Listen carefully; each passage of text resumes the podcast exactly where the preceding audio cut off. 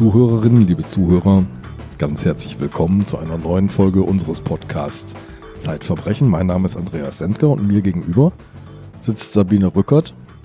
Wir beide arbeiten für die Zeit. Ich verantworte dort das Wissenschaftsressort und bin geschäftsführender Redakteur und Sabine Rückert ist stellvertretende Chefredakteurin. Und Sabine, eine Zeitung wird ja auf Papier gedruckt und nicht in Stein gemeißelt. Und darum kann eine Zeitung sich auch von Woche zu Woche verändern. Und es gibt eine Veränderung, über die möchte ich gerne mit dir reden, weil irgendwie scheint sich unser Verbrechenskosmos immer mehr zu erweitern. Ja, der Kosmos dehnt sich aus. Das tut das er Universum ja auch. ja auch, das Reale. Ja. ja, unseres auch. Also unsere Seite, die wir in der Zeit haben, am Ende des zweiten Buches hinter dem Dossier, haben wir ja schon seit mehreren Jahren eine Seite, die hieß Recht und Unrecht. Die haben wir jetzt umgetauft in Verbrechen. Einfach deswegen, weil es auf diese Weise klar wird, dass diese Texte irgendwie alle zusammengehören. Es macht ja auch die gleiche Mannschaft. Also dieselben Leute machen. Menschen, die wir hier zu Gast haben zwischendurch. Ja, genau, genau, machen Kriminalmagazin und Podcast und eben diese Seite. Und was machen die auf dieser Seite so? Ja, auf dieser Seite gibt's vor allem Kriminalgeschichten, aber auch Beiträge von Sachverständigen oder Leuten, die irgendwie vom Fach sind, Interviews, ganz unterschiedlich. Und einiges davon wird ja dann auch im Kriminalmagazin weitererzählt. Mancher Autor davon kommt ja hier auch im Podcast zu Wort. Also es ist, gehört alles irgendwie zusammen und deswegen hat es jetzt auch denselben Namen. Am 24. Dezember machen wir ein Gegenprogramm zu unserer freundlichen und friedlichen Weihnachtsausgabe. Da wird Alexander Rupflin, unser Autor, auch aus Zeitverbrechen, also aus dem Magazin, unser Autor, die Geschichte eines jungen Mannes erzählen, der seine Eltern ermordet hat und dafür zwölf Jahre in der Psychiatrie saß. Mhm. Der 24.12. erinnert mich an was. Sag mal, du hast doch gerüchteweise noch einen Podcast. Ja, die Pfarrerstöchter. Ja. Unter Und ich ahne, ich ahne, es wird biblisch Weihnachten oder was passiert. Ja, im Moment erzählen wir die Geschichte des Propheten Mose, dessen Karriere ja mit einem Mord begonnen hat aber wir machen zu Weihnachten eine Pause in der Mose-Geschichte und machen eine extra Weihnachtssendung mit dem Titel Die Errettung des Kindes.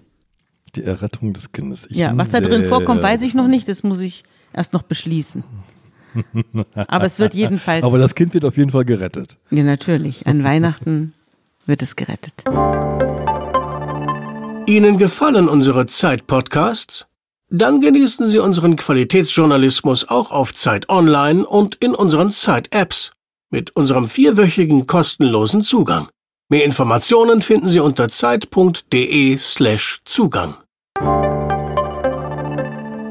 Sabine, wir müssen jetzt gestehen, wir waren die ganze Zeit sehr unhöflich. Das sehr stimmt. unhöflich. Wir das haben stimmt. nämlich an unserem Gast vorbeigeredet, der hier schon sitzt und uns lauscht. Möchtest du ihn vorstellen? Ja, das ist Thomas Melzer. Thomas Melzer ist Richter in einem Amtsgericht in Brandenburg. Ich habe ihn schon vor 16 Jahren kennengelernt und 2004 ein Porträt über ihn geschrieben.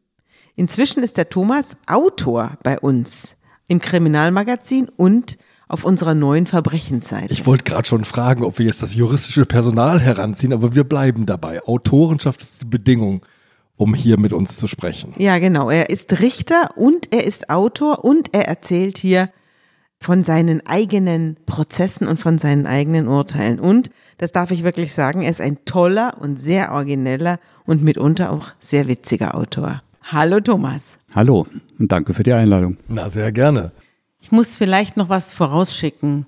Der Thomas erzählt hier nicht wie unsere anderen Autoren Geschichten, die sie recherchiert haben und die von der Strafjustiz oder von der Polizei handeln, sondern Thomas erzählt hier eigene Urteile. Also Thomas Melzer ist hier in seiner Funktion als Richter und er hat bei uns auf der Verbrechensseite eine Reihe, eine lose Reihe, meine Urteile. Er erzählt also diesen Fall aus der Perspektive des Richters, des Amtsrichters, der mit diesem Fall zu tun hatte.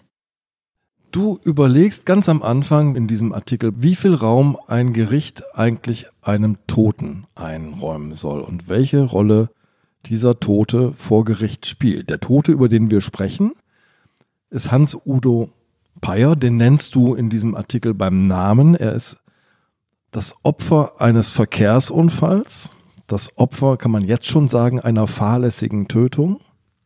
63 Jahre alt, als er stirbt, lebt irgendwo in Berlin-Lichtenberg. Und als man ihm nachrecherchiert, als die Polizei seine Wohnung öffnet, stellt sich heraus, dieser Mann ist ganz, ganz, ganz allein auf der Welt. Welche Rolle hat dieser Tote vor Gericht gespielt? Nun, eigentlich eine ungewöhnlich kleine und das lag eben genau daran, dass keine Hinterbliebenen zu ermitteln waren und es einer der sehr, sehr seltenen Fälle war, in denen eine fahrlässige Tötung, das sind meist Todesfälle infolge von Verkehrsunfällen, verhandelt wurde und es keine Nebenkläger gab. Meist sitzen da die Hinterbliebenen, die Witwen oder die Kinder oder äh, Eltern und ja, wollen das Verfahren auch mit beeinflussen oder jedenfalls ihre Fragen beantwortet bekommen. Und in diesem Fall saß da niemand, einfach weil es offenbar, und das mag man ja kaum glauben, niemanden gibt, der in irgendeiner Weise verwandt war mit Hans-Udo Peyer, aber auch nicht mal jemand gefunden wurde, der in irgendeiner Weise befreundet oder auch nur bekannt war mit ihm. Die Kripo hat also auf der Suche nach irgendwelchen Spuren auch die Wohnung durchsucht und hat lediglich eine Telefonnummer gefunden und das stellte sich heraus, das war eine Frau, die war mit der Pflege des Grabes der Eltern von Hans-Udo Peyer beauftragt. Und diese ungewöhnliche Konstellation hat mich ja auch bewogen, den Namen hier zu nennen, so in der letzten Hoffnung, vielleicht findet sich unter den Zeitlesern jemand, der Hans-Udo Peyer kannte, aber es hat sich keiner gefunden. Es ist ergebnislos verhallt. Vielleicht findet sich ja jemand, der diesem Podcast zuhört. Ich habe noch eine Nachfrage. Ich habe bei dir nachgelesen, es gehört sozusagen zur Grundausstattung eines solchen Prozesses, dass der Richter in seiner Robe Taschentücher hat. Ernsthaft? Ernsthaft. Und nicht nur in diesen Verfahren, eigentlich gehört eine Packung Papiertaschentücher wirklich zur Grundausstattung. Die Robe hat nur eine Tasche, da passt nicht viel rein, aber eine Packung Taschentücher sollte da drin stecken. Es gibt viele Verfahren, in denen sie benötigt werden und ich sage so für mich, den wirklich guten Rechtsanwalt, den erkennt man daran, dass er rechtzeitig seinem Mandanten oder seiner Mandantin ein Taschentuch rüberschiebt, bevor es anfängt zu tropfen. Mhm. Aber manchmal hat der Rechtsanwalt keine Taschentücher dabei und dann muss auch der Richter dann mal aushelfen. Mhm. Auch bei Angeklagten? Auch bei Angeklagten natürlich. Die Abwesenheit von Nebenklägern, das Abwesendsein von Tränen hat, glaube ich, deinen Blick nochmal auf diesen Prozess besonders gemacht. So lese ich es jedenfalls bei dir. Du denkst am Anfang des Textes darüber nach, dass diese Prozesse wegen fahrlässiger Tötung Du sagst, sind mir bis heute ein Graus. Warum? Nun ja, dieser Prozess war dadurch ein relativ leichter Prozess, weil er von lebendigen Emotionen weitgehend frei war. Es wurde eben äh, nicht geweint, es konnte ziemlich sachlich über das Geschehen gesprochen werden und das erleichtert natürlich auch die Arbeit des Gerichts. Ja, diese Verfahren in der Tat sind mir ein, ein Graus, weil ich mich jedes Mal in einen Spagat getrieben sehe. Wir haben hier auf der einen Seite Angeklagte, die keine Kriminellen sind im landläufigen Sinne, sondern es sind Menschen wie du und ich. In aller Regel nicht vorbestraft und durch ihre Straftat ja buchstäblich aus dem Leben gerissen. Und ich habe häufig auch Mitleid mit diesen Angeklagten, weil ich mir bewusst bin, ich kann da auch selber sitzen.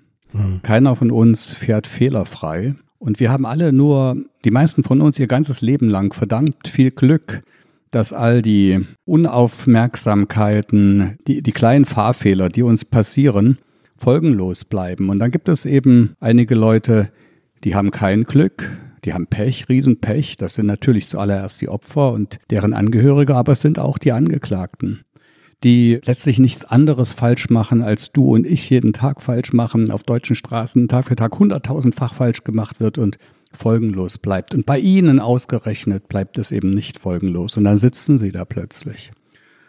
Das ist die eine Seite, ein äußerst geringes Maß an Schuld, an Vorwerfbarkeit des Fehlverhaltens. Und auf der anderen Seite der schlimmstmögliche Schaden. Schlimmer geht es nicht, ein toter Mensch. Und das ist der Spagat, weil in diesem Spagat muss man irgendwo die Antwort der Justiz finden, eine Strafe finden, eine Strafe, die eine angemessene Symbolik hat, eine Strafe, die irgendwie eine Funktion erfüllt. Und das empfinde ich in diesen Fällen so schwer wie eigentlich in keinen anderen Fällen. Nun war es ja in diesem Fall nicht ganz so ein Mensch wie du Richtig, und ich. ja. Und auch nicht nur ein kleiner Fahrfehler, der dir und mir passieren kann. Da gehörte jetzt ein bisschen mehr dazu. Genau. Vielleicht magst du den Fall einfach mal erzählen, Thomas. Ja. Der war insofern dann auch wieder atypisch, weil es eben nicht nur ein kleiner Fehler war, der fehlende Schulterblick beim Überholen. Ja. ja, der Fall ist in vieler Hinsicht ungewöhnlich und das beginnt mit dem Protagonisten, mit dem Angeklagten. Es handelt sich nämlich um einen Piloten.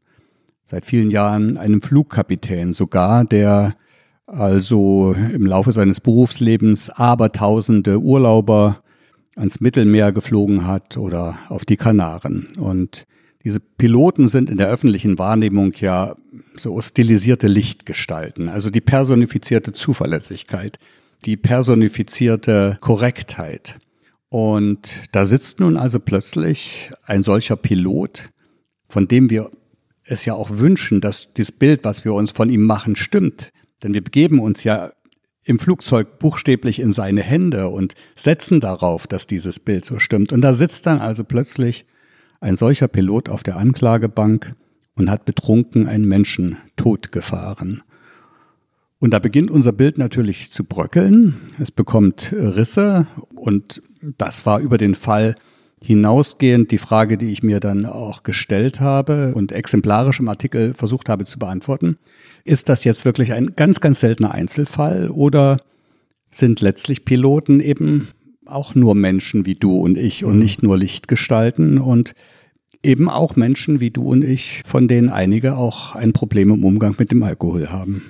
Wenn ich am Flughafen diese Crew auf dem Weg zum Flieger sehe, hin und wieder Dieses demonstrative die, ja. Selbstbewusstsein. Ja, das ist unfassbar. Ne? Ja. Diese geraden, aufrechten Figuren Ja. der Piloten und dann so in keilförmiger Formation die Mannschaft dahinter und die durchpflügen sozusagen die, die Wartehalle des Flughafens. Der Chefarzt der Lüfte. Ja. Wie saß denn dieser Pilot jetzt vor dir? Immer noch mit dieser unfassbar selbstbewussten Haltung? Nein, ganz und gar nicht. Ich kannte ihn ja vorher nicht. Ich habe ihn ja im Gerichtssaal erstmals erlebt. Ich habe im Nachhinein aber gehört von Menschen, die ihn auch vorher kannten, dass er im Zuge seiner Therapie eine wohl deutlich wahrnehme Persönlichkeitswandlung durchgemacht hat. Er wirkte schon sehr demütig, sehr kleinlaut, gedrückt und die Tötung eines Menschen ist, glaube ich, etwas, das reißt auch den, der getötet hat, in irgendeiner Weise aus dem Leben. Und das war ihm anzumerken. Magst du erzählen, was passiert ist? Um die Geschichte zu erzählen, muss man etwas zurückgehen, einen guten Tag vor dem Unfall. Eben um darzustellen, dass es sich hier um deutlich mehr handelt als ein situatives Fehlverhalten. Der Pilot wohnt in Berlin, seine Homebase war der Flughafen in Rostock. Und aus verschiedenen, vor allem privaten Gründen wollte er aber nicht nach Rostock umziehen und hat es deshalb in Kauf genommen, tagtäglich an seinen Flugtagen nach Rostock zu fahren. Das ist eine Strecke von 220 Kilometer. Dafür brauchte er so rund zweieinhalb Stunden. Am Tag vor dem Unfall hatte er nach Antalya in die Türkei zu fliegen. Er war also zweieinhalb Stunden unterwegs auf dem Weg nach Rostock, musste eine Stunde vor dem Abflug da sein, um die Maschine zu checken. Dann saß er dreieinhalb Stunden im Cockpit. In Antalya wurde die Maschine wieder gecheckt und umgedreht. Dann flog er mit den neuen Passagieren zurück nach Rostock, wieder dreieinhalb Stunden. Dann gab es noch eine Stunde Crew-Meeting. Und anschließend, kurz vor Mitternacht, fuhr er dann wieder mit seinem Auto zweieinhalb Stunden zurück nach Berlin, wo er kurz vor halb drei ankam. Alles in allem war er sieben Stunden im Cockpit und fünf Stunden im Auto unterwegs. Sein Arbeitstag waren 15 Stunden. Halb drei lag er im Bett und schlief dann, bis er um sieben durch einen Telefonanruf geweckt wurde, anschließend nicht wieder einschlafen konnte, den Vormittag so etwas vertändelte, er hatte flugfrei an diesem Tag und sich dann entschied, seine Mutter in einem Berliner Vorort zu besuchen. In diesem Vorort war er zugleich Mitglied im Fitnessstudio und das wollte er irgendwie miteinander verbinden. Seine Mutter rief er dann allerdings erst an, als er in diesem Ort angekommen war. Sie ging nicht ran. Daraufhin ging er in ein Restaurant, aß Mittag und trank nach eigenen Angaben zwei Gläser Rotwein dazu. Die Mutter war telefonisch weiterhin nicht erreichbar. Auf Sport hatte er dann doch keine Lust, also wechselte er in ein Café, trank Kaffee, aß Kuchen und trank eigene Angaben weitere drei Gläser Rotwein. Im Verfahren sagte er dann, er sei nach dem vorangegangenen Tag und aufgrund des Alkohols so müde gewesen, dass er im Café einzuschlafen drohte, weswegen er dann das Café verlassen habe. Und da seine Mutter weiterhin nicht telefonisch erreichbar war, sich entschied, nach Berlin zurückzufahren. Es hätte verschiedene Optionen gegeben mit öffentlichen Verkehrsmitteln, sehr unkompliziert, möglicherweise sogar schneller als mit dem Auto nach Berlin zu kommen. Das hat er nicht mal in Erwägung gezogen. Und aufschlussreich war dann in der Verhandlung, als wir so versucht haben zu rekonstruieren, in welcher Verfassung war er eigentlich, als er das Café verlassen hat. Er konnte sich nicht mehr erinnern, wo sein Auto geparkt war. Er hat es aber jedenfalls gefunden, ist damit losgefahren und kurz hinter dem Ortsausgang der Kleinstadt fiel ihm dann ein, die Nichterreichbarkeit seiner Mutter sei ein schlechtes Zeichen, möglicherweise könne mit ihr etwas passiert sein. Und er entschied sich spontan zu einer 180-Grad-Wendung und äh, wollte jetzt zu seiner Mutter fahren. Kurz nachdem er also die Fahrtrichtung gewechselt hatte, ist er dann offensichtlich, es war am Abend, es war dunkel, es war Kolonnenverkehr, Berufsverkehr in beiden Richtungen. Okay. Hm. Er ist auf der Landstraße jetzt unterwegs. Auf der Landstraße, der ja. Er hatte also den ganzen Tag in dieser kleinen Stadt bei Berlin verbracht. Ja. Er ist ja vormittags Also den, den ganzen Nachmittag bis in den frühen ja. Abend. Also hinein. Mittag gegessen hat er da ja auch ja, schon. Genau, mehrere Stunden. Es war ein kalter, regnerischer Aprilabend. Es war dunkel. Und es war ja der typische Pendlerverkehr nach Feierabend. Und das ist insofern ein, ein Detail, das man erwähnen muss, weil es verdeutlicht diese Zufälligkeit des Lebens greife jetzt kurz vor. Der Pilot ist offenbar eingeschlafen in diesem Moment dann und hat die Kontrolle über das Fahrzeug verloren, ist mit seinem Auto frontal in den Gegenverkehr gefahren und dort mit einem Kleinwagen, einem Opel eines entgegenkommenden Mannes frontal kollidiert. Und dass es dieses Auto war, war reiner Zufall. Es hätte jedes andere Auto in dieser Kolonne, das zu dieser Minute, zu dieser Stunde unterwegs war, auch sein können. Ja. Und das hat mir sehr zu denken gegeben, weil es auch verdeutlicht diese unglaubliche Gefährlichkeit, die von Fahrzeugführern ausgeht, die betrunken fahren. Sie können jeden von uns aus dem Leben schießen. In dem Kleinwagen saß Hans-Udo Peyer, der Mann ohne Angehörige, ohne Freunde, ohne Leute, die sich ihm irgendwie zugewandt fühlten. Das war das Opfer. Ja, 66 Jahre alt. Wir wissen nichts über ihn. Wir haben nichts in Erfahrung bringen können. Wir wissen nicht, wie er seinen Tag verbracht hatte. Wir wissen nicht, wo er hin wollte, mutmaßlich nach Hause, nach Berlin-Lichtenberg. Wir wissen nicht, wo er herkam. Wir wissen gar nichts über ihn. Wir wissen nur, dass sein Leben in diesem Moment endete. Unser Pilot fuhr einen mittelgroßen Audi, Hans-Udo Peyer einen kleinen alten Opel. Beide Fahrzeuge bewegten sich innerhalb der zulässigen Höchstgeschwindigkeit von 70 kmh, etwa gleiche Geschwindigkeit. Der Audi blieb auf der Straße stehen. Den Opel kreiselte es von der Straße herunter auf das benachbarte Feld. Hans-Ude Peyer hatte in dieser Situation eigentlich noch so viel Glück, wie wir jeden von uns nur wünschen können, wenn wir in eine solche Situation geraten. Es waren nämlich innerhalb kurzer Zeit aufgrund dieses starken Verkehrs drei fachkundige Ersthelfer zur Stelle. Mhm. Ein OP-Pfleger, der gerade vom Dienst kam, ein Polizist und ein Mitglied einer freiwilligen Feuerwehr, die zu dem Opel gingen und sich um Hans-Ude Peyer kümmerten. Sie versuchten ihn aus dem Auto zu ziehen. Das gelang nicht, weil durch die Deformation des Vorderraums sein Fuß eingeklemmt war. Er wurde dann im Fahrersitz nach hinten gelegt und zu reanimieren versucht. Das Interessante, das ist so eine Facette dieses ungewöhnlichen Verfahrens, Wir haben alle drei dieser Ersthelfer als Zeugen befragt und sie hatten überhaupt keine Erinnerungen aneinander. Sie waren also wirklich natürlich bis in die Haarspitzen voller Adrenalin und voll und ganz auf das Opfer konzentriert. Und sie hatten an das Opfer auch völlig unterschiedliche Erinnerungen. Der eine war der Meinung, das Opfer habe ihn noch angeschaut und er habe mit ihm noch geredet und habe ihm versucht, Vertrauen einzuflößen, Hilfe sei unterwegs. Der andere hat gesagt, er war tot. Wir konnten für ihn nichts mehr tun. Und besonders tragisch und auch ungewöhnlich, einer dieser Ersthelfer, der Polizist, ein relativ junger Polizist, der uns gesagt hat, er hat in seiner Dienstausübung schon einige Tote gesehen. Der hat dieses Erlebnis nicht verwunden. Er wurde im Laufe der nächsten Wochen und Monate sonderbar schilderte, dass er also sehr harsch gegenüber seinem eigentlich geliebten Kind gewesen sei, auch gegenüber seiner Frau und habe sich dann in professionelle Hände begeben und da wurde dann also eine posttraumatische Belastungsstörung festgestellt. Der Polizist war zum Zeitpunkt unserer Verhandlung, die fand anderthalb Jahre nach dem Unfall statt, immer noch krankgeschrieben. Es gibt dann eine wirklich absolut außergewöhnliche Szene, denn der Fahrer des Audi, unser Pilot, kommt zur Szene hinzu. Der steigt aus seinem Wagen und hat nur einen verstauchten Knöchel. Ihr hattet einen Gutachter vor Gericht und der hat von einer Art Klassenkampf gesprochen. Stimmt das?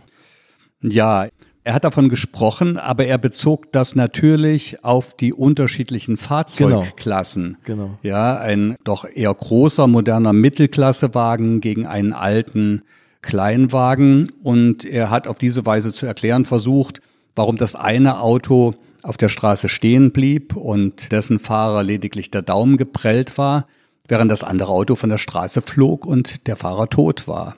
Das hat schon etwas mit den physikalischen Größenverhältnissen zu tun, die da aufeinander mhm. prallten, aber natürlich auch mit den, mit dem unterschiedlichen passiven Sicherheitsstandard, den ein altes Auto hat gegenüber einem neuen, modernen. Mhm. Und ja, da natürlich für die Anschaffung des einen und für das anderen ein unterschiedlich großes Portemonnaie erforderlich ist, war diese Formulierung vom Klassenkampf natürlich auch in übertragenem Sinne eine, die sich bezog auf den unterschiedlichen Status beider Personen. Er hat auf jeden Fall dazu geführt, dass der Pilot mehr oder weniger unverletzt seinen Wagen verlassen konnte und der geht jetzt auf den alten Opel zu. Ja. Und öffnet die Beifahrertür. Und die Szene, die jetzt kommt, die kannst du besser beschreiben als ich aus der Lektüre. Man muss vielleicht an der Stelle dann erwähnen, dass bei dem Piloten wenig später im Blut 2,07 Promille Alkohol festgestellt wurden. Also volltrunken. Also vielleicht nehmen wir als Maßstab mal das, was die Rechtsprechung als absolute Fahruntüchtigkeit definiert, das sind 1,1 Promille. Da hatte er fast das Doppelte. Es gibt natürlich Leute, die haben 3,5 Promille und den merkst du es nicht an. Ja, das habe ich auch schon erlebt. Das ist dann eben auch eine Frage persönlicher Konstitution und, und Trainings, also Trinktrainings. Der Pilot gab an, er hat an das nachfolgende Geschehen keinerlei Erinnerungen. Aber es, ist, es steht außer Frage, er hat sein Auto verlassen, fast unverletzt, hat sich zum Opel begeben, hat dort die Beifahrertür geöffnet, hat versucht zu helfen, hat den zu diesem Zeitpunkt noch angeschnallten Hans-Udo Payer abgeschnallt und ist anschließend auf dem Beifahrersitz sitzend mit seinem Kopf auf der Schulter von Hans-Udo Payer eingeschlafen.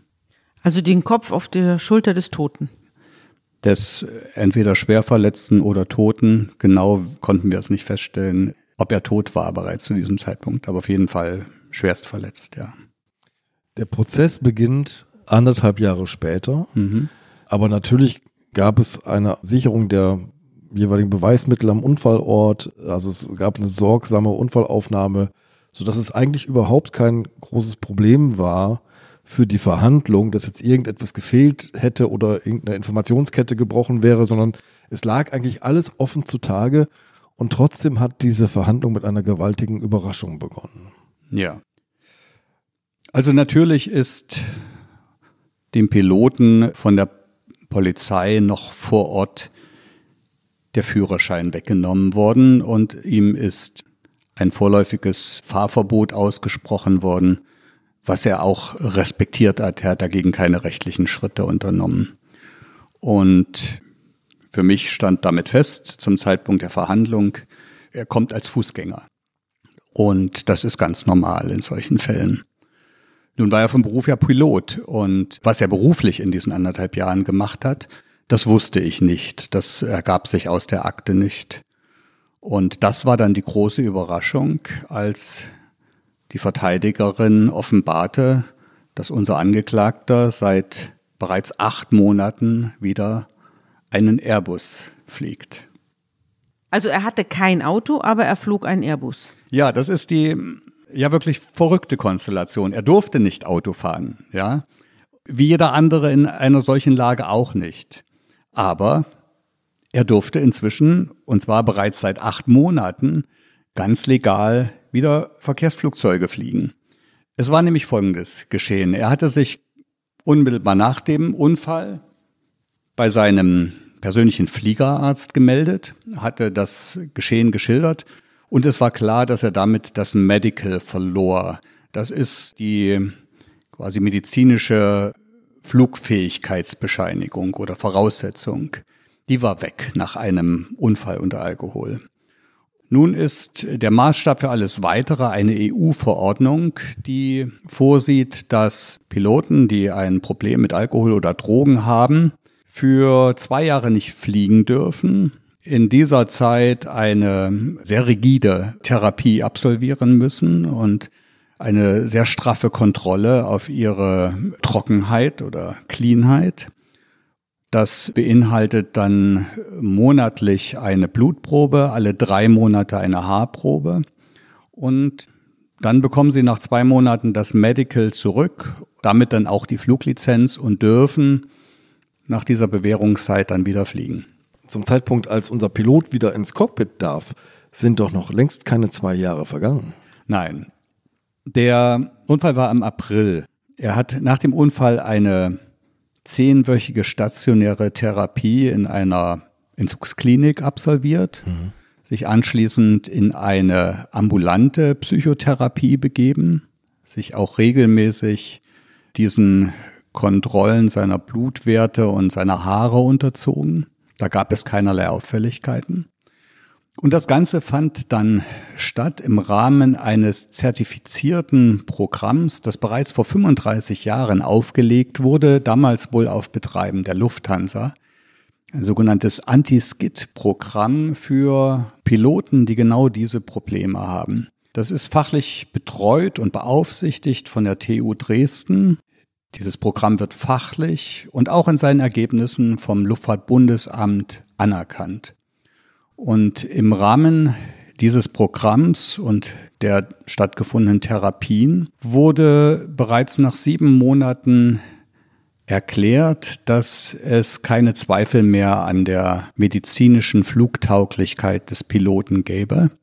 Daraufhin wurde ihm im Dezember zunächst unter Auflagen von der oberen Luftfahrtbehörde Berlin-Brandenburg das Medical wieder zugesprochen und die Fluglizenz wieder erteilt.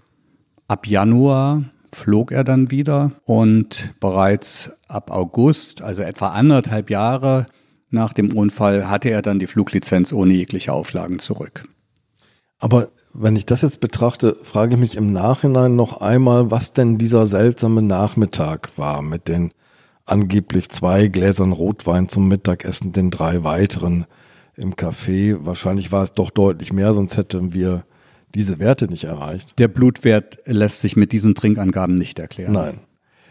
War das ein Ausrutscher? Hat er regelmäßig getrunken? War er in irgendeiner Krise? War er Alkoholiker? Ist darüber was zu sagen? Also es gibt ja zahlreiche Anhaltspunkte dafür, dass es nicht nur ein Ausrutscher war und dass auch dieser exzessive Alkoholkonsum und die nachfolgende Entscheidung zu fahren doch Rückschlüsse auch auf die Persönlichkeit des Angeklagten zuließ. Wie oft im Leben, auch davor sind Piloten nicht gefeit, waren es persönliche Probleme, die ihn an diesem Tag in so eine Art depressive Grundstimmung gebracht haben und ja, Probleme, die er in irgendeiner Weise eben auch im Alkohol ersäufen wollte. Und wenn dann zehn Wochen Therapie erforderlich waren, allein stationär, dann ging es sicherlich auch darum, über diese Probleme zu sprechen und Problemlösungsstrategien zu entwickeln, wie man damit umgehen kann, ohne sein Heil im Alkohol zu suchen. Die Therapie scheint ja erfolgreich zu sein, denn zumindest das Luftfahrtbundesamt und die eigene Airline halten den Mann jetzt für flugtauglich und vertrauen ihm einen Airbus an, in dem 220, 240 Leute sitzen können. Jetzt sitzt dieser Mann vor dir ohne Führerschein. Wie bist du nach dieser Eröffnung, der Mann vor dir fliegt, denn weiter in die Verhandlung gegangen? Als ich das erfahren habe, hat es sofort begonnen, in meinem Kopf fieberhaft zu arbeiten. Denn zu diesem Spagat, von dem ich eingangs sprach, kam jetzt noch eine andere Absurdität hinzu. Der Regelfall, der gesetzliche Regelfall, aber auch der praktische Regelfall ist, dass es in diesen Fällen zur Verurteilung zu einer Strafe kommt, in aller Regel also eine Freiheitsstrafe wobei grundsätzlich auch eine Geldstrafe möglich wäre. Paragraph 222 Strafgesetzbuch sieht für fahrlässige Tötung Geldstrafe oder Freiheitsstrafe bis zu fünf Jahren vor. Aber als sogenannte Maßregel der Sicherung und Besserung kommt regelmäßig ein Fahrerlaubnisentzug hinzu. Die Fahrerlaubnis ist dann also weg. Das ist nicht nur ein Fahrverbot. Die Fahrerlaubnis ist weg und muss neu beantragt werden. Und zwar nach Ablauf einer Sperrfrist, die das Gericht zu verhängen hat. Und diese Sperrfrist sind in aller Regel neun Monate oder zwölf Monate, so in der Größenordnung. Das ist der Regelfall. Und jetzt hatte ich plötzlich diese absurde Konstellation, einen Angeklagten vor mir zu haben, der seit acht Monaten vom Luftfahrtbundesamt als charakterlich geeignet angesehen wird, wieder Flugzeuge mit 300 Passagieren fliegen zu dürfen. Aber nach dem Strafgesetzbuch und der ständigen Rechtsprechung musste ich ihn als charakterlich ungeeignet ansehen, Fahrzeuge führen zu dürfen, ein Audi fahren zu dürfen. Und das äh, war so eigentlich der Gedanke, der mich dann beschäftigt hat bis zum Urteilsspruch. Du hast bei einem solchen Verfahren Laienrichter an deiner Seite, Schöffen. Ja. Das Gericht zieht sich zur Beratung zurück, lautet dann immer ein berühmter Satz, der öffentlich fällt und das danach ist nicht öffentlich. Dafür gibt es ein Beratungsgeheimnis, das ist gesetzlich geschützt. Ihr wart genau. zu dritt, ihr wart drei Richter, zwei ja. Laienrichter und du. Genau. Darum will ich nach dieser Beratung jetzt auch gar nicht fragen, um dieses Geheimnis zu wahren, dieses gesetzlich geschützte Geheimnis. Ihr seid dann herausgekommen und ihr habt zu welchem Urteil gefunden?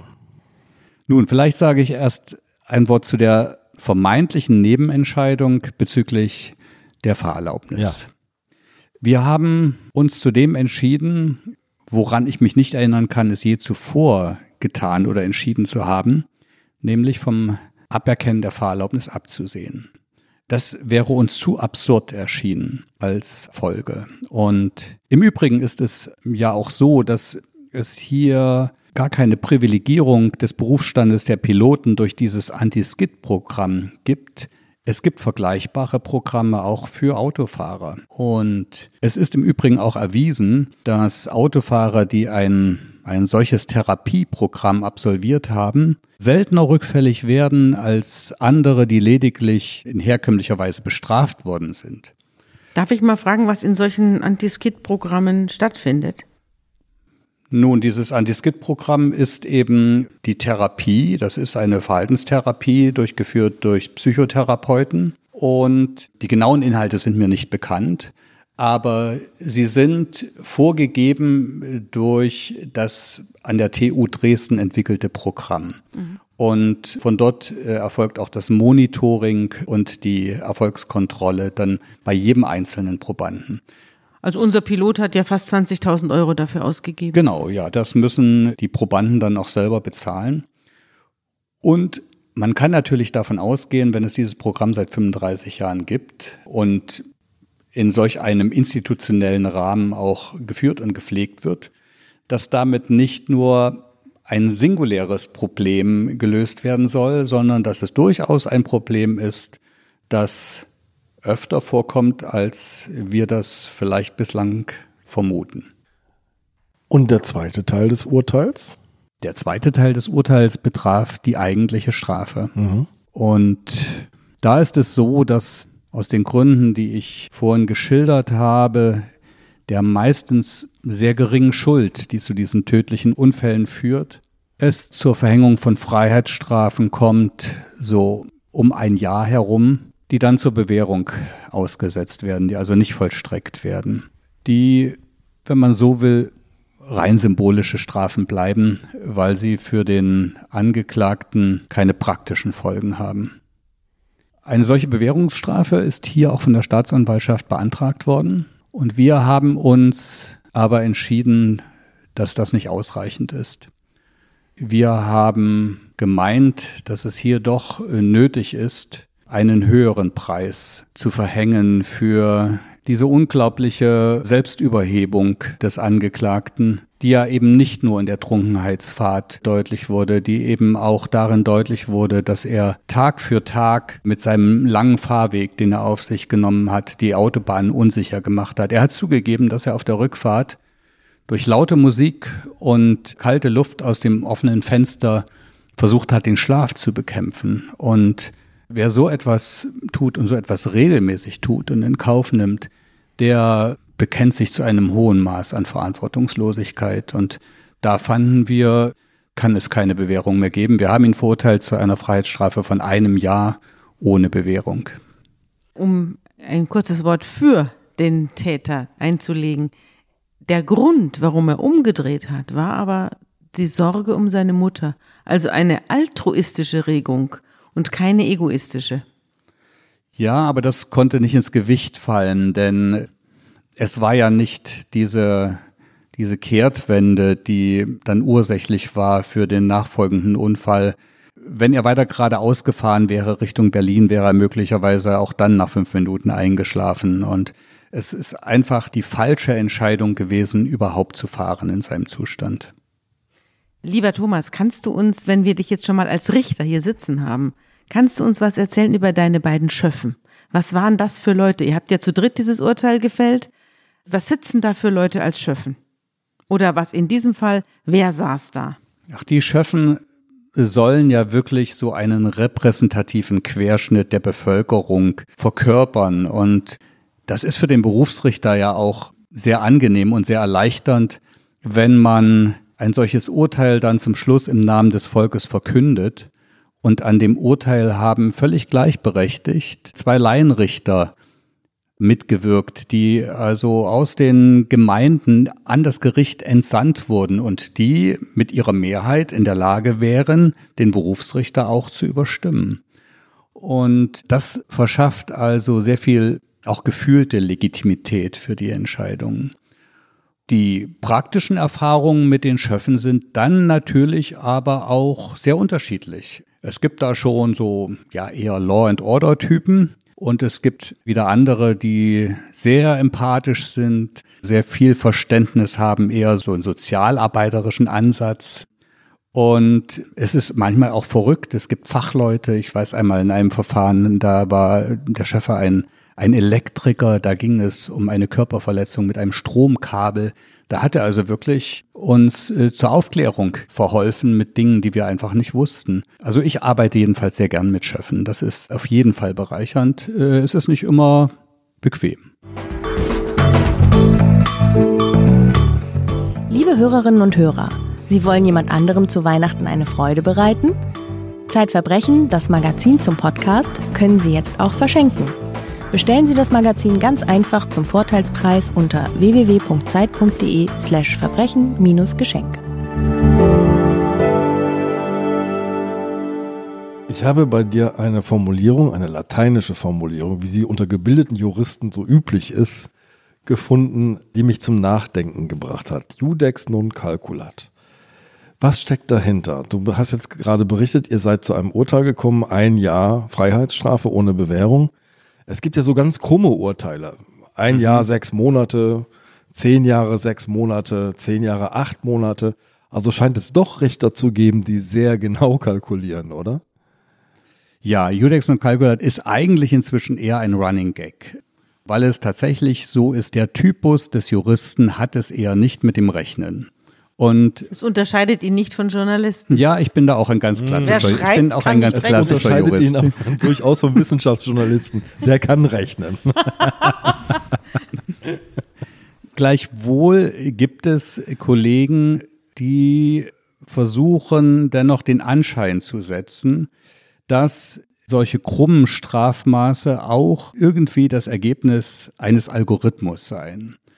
Und äh, das hat sich mir bislang nie äh, erschlossen. Es ist ja sowieso so, wenn man jetzt einmal fiktiv ein und denselben Fall zur gleichen Zeit mit dem gleichen Angeklagten, den gleichen Zeugen von drei verschiedenen Gerichten verhandeln ließe, würde natürlich nicht dreimal dasselbe Urteil herauskommen, sondern in einer vertretbaren Bandbreite käme dann vielleicht raus ein Jahr sechs Monate, ein Jahr neun Monate, zwei Jahre ein Monat. Das ist ein bisschen so wie bei Deutschaufsätzen in der Schule und drei verschiedene Deutschlehrern, die den Aufsatz beurteilen. Wahrscheinlich, ja. Und es gibt da kein richtig und kein falsch. Und wenn das gut Darauf wollte ich mit diesem Vergleich hinaus. Ja? Also ist das sozusagen ein Systemfehler, dass je nachdem, an welchen Richter ich gerate, ich zwei Monate mehr oder zwei Monate weniger aufgebrummt bekomme?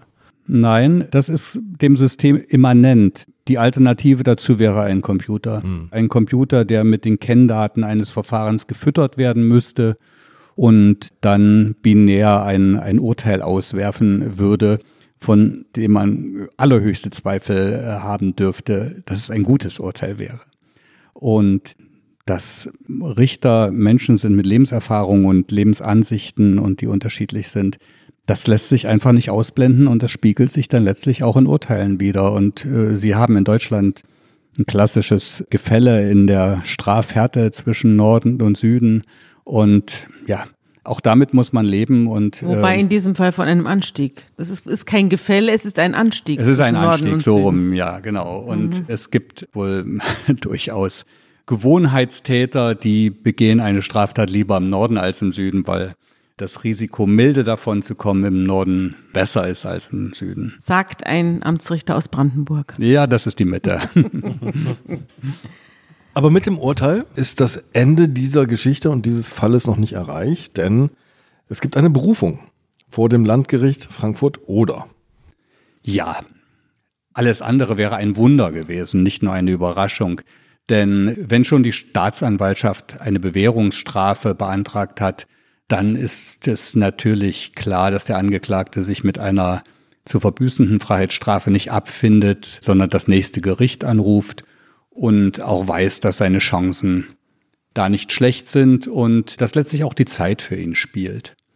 Und so ist es auch hier gewesen. Das Landgericht hat unsere Freiheitsstrafe von einem Jahr dann für drei Jahre zur Bewährung ausgesetzt und hat bei seiner Entscheidung dem Piloten zugute gehalten, dass er erfolgreich diese Therapie absolviert hat, dass seit der Tat inzwischen lange Zeit verstrichen war, dass er zur Tatzeit äh, sich so in einer depressiven Grundstimmung befunden hat und dass außerdem im Falle der Strafverbüßung er ja auch damit hätte rechnen müssen, seinen Beruf als Pilot, also jedenfalls bei dieser Fluggesellschaft zu verlieren.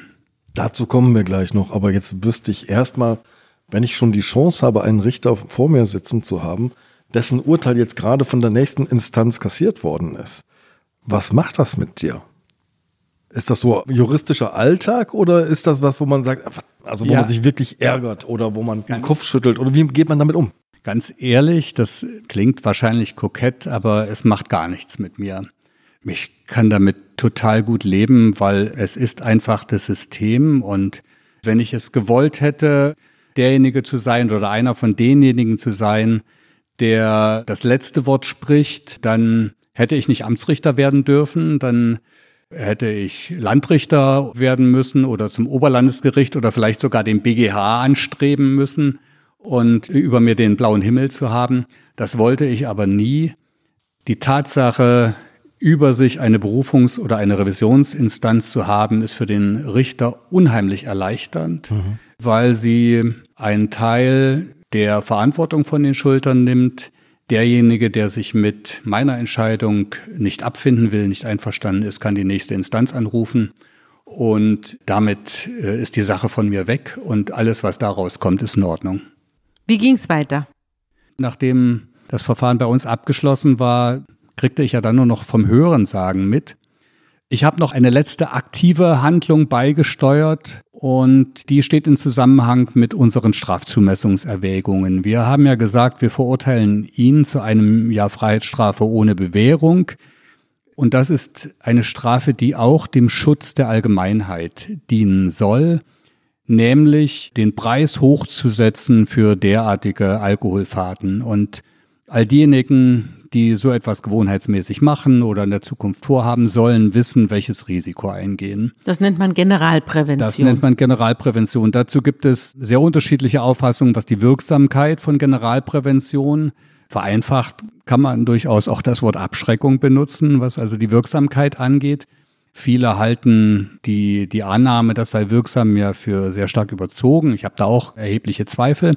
Aber gleichwohl wenn ich mir überlege, wenn ich auf einer leeren Autobahn plötzlich ein Tempo 100 Schild sehe, dann bremse ich schon, auch wenn ich es nicht für augenfällig sinnvoll halte. Aber warum tue ich es? Ich will natürlich nicht in die Radarkontrolle fahren und eine Strafe bezahlen. Und natürlich ziehe ich auch einen Parkschein, wenn ich irgendwo in der Innenstadt parke, weil ich will kein Knöllchen bekommen.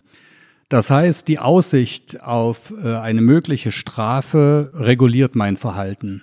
Und insofern habe ich eben auch die Annahme, wenn bekannt ist, dass die Gerichte Alkoholdelikte nicht als Bagatelldelikte behandeln, sondern zu spürbaren Strafen verurteilen, die ja über die eigentliche Strafverbüßung hinaus weitreichende Folgen haben, also Trennung von der Familie. Da gehen häufig dann eben auch Beziehungen kaputt in so einer Zeit.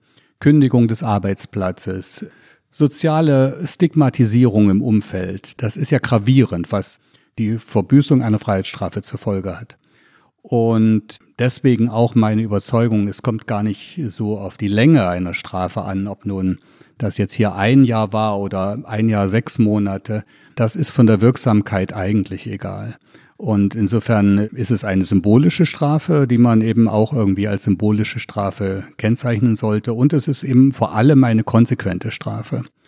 Und ja, damit die Öffentlichkeit eben auch davon erfährt, denn Meist haben wir keine Zuschauer im Gerichtssaal und die Generalprävention, die wir uns so schön ausmalen, die verpufft natürlich komplett, wenn keiner da ist, der von unseren Urteilen erfährt.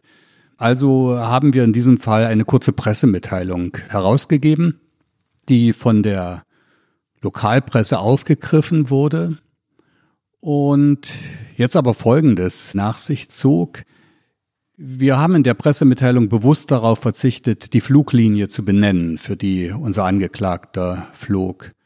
Der Journalist der Lokalzeitung hat allerdings da recherchiert und da der Flughafen Rostock nun kein allzu großer ist, war es wohl auch keine allzu schwere Aufgabe herauszufinden, um welche Fluglinie es sich handelt und hat in seinem Text sie dann also auch benannt. Und nun passierte also das völlig Unsägliche. Diese Fluglinie die bis dahin in voller Kenntnis der Geschichte und in Akzeptanz des Ergebnisses dieses Anti-Skid-Programms den Piloten wieder beschäftigt hat über bis dahin neun oder zehn Monate, die kündigte ihm jetzt fristlos. Weil, weil, es bekannt geworden weil war. Weil es bekannt geworden war. Und sie wollte jetzt also keine negativen Schlagzeilen sehen, dass sie ein Trunkenheitspiloten beschäftigt. Sie wollte also da ihr Image nicht beschädigen und hat sich damit aber auf beschämende Weise illoyal verhalten zu ihrem Arbeitnehmer. Der Pilot hat die Hilfe des Arbeitsgerichts gegen diese Kündigung in Anspruch zu nehmen versucht. Das Arbeitsgericht konnte ihm aber nicht mehr helfen, weil die Pleite der Fluggesellschaft dem Ganzen zuvorkam. Du schreibst den schönen Satz, dennoch ganz wichtig hier, glaube ich, nochmal zu zitieren, wer einen solchen Arbeitgeber hat, muss die Justiz nicht fürchten. Ja, so ist es. Weißt du, wie es dem unserem Trunkenheitspiloten heute geht, was aus ihm geworden ist? Also mein letzter Kenntnisstand ist so etwa vor einem Jahr. Er arbeitet auf einem Flughafen, nicht mehr als Pilot, auch mit einem erheblich niedrigeren Einkommen, aber er steht in Lohn und Brot, wie es ihm privat geht und wie sein Umgang mit dem Alkohol ist, das weiß ich nicht.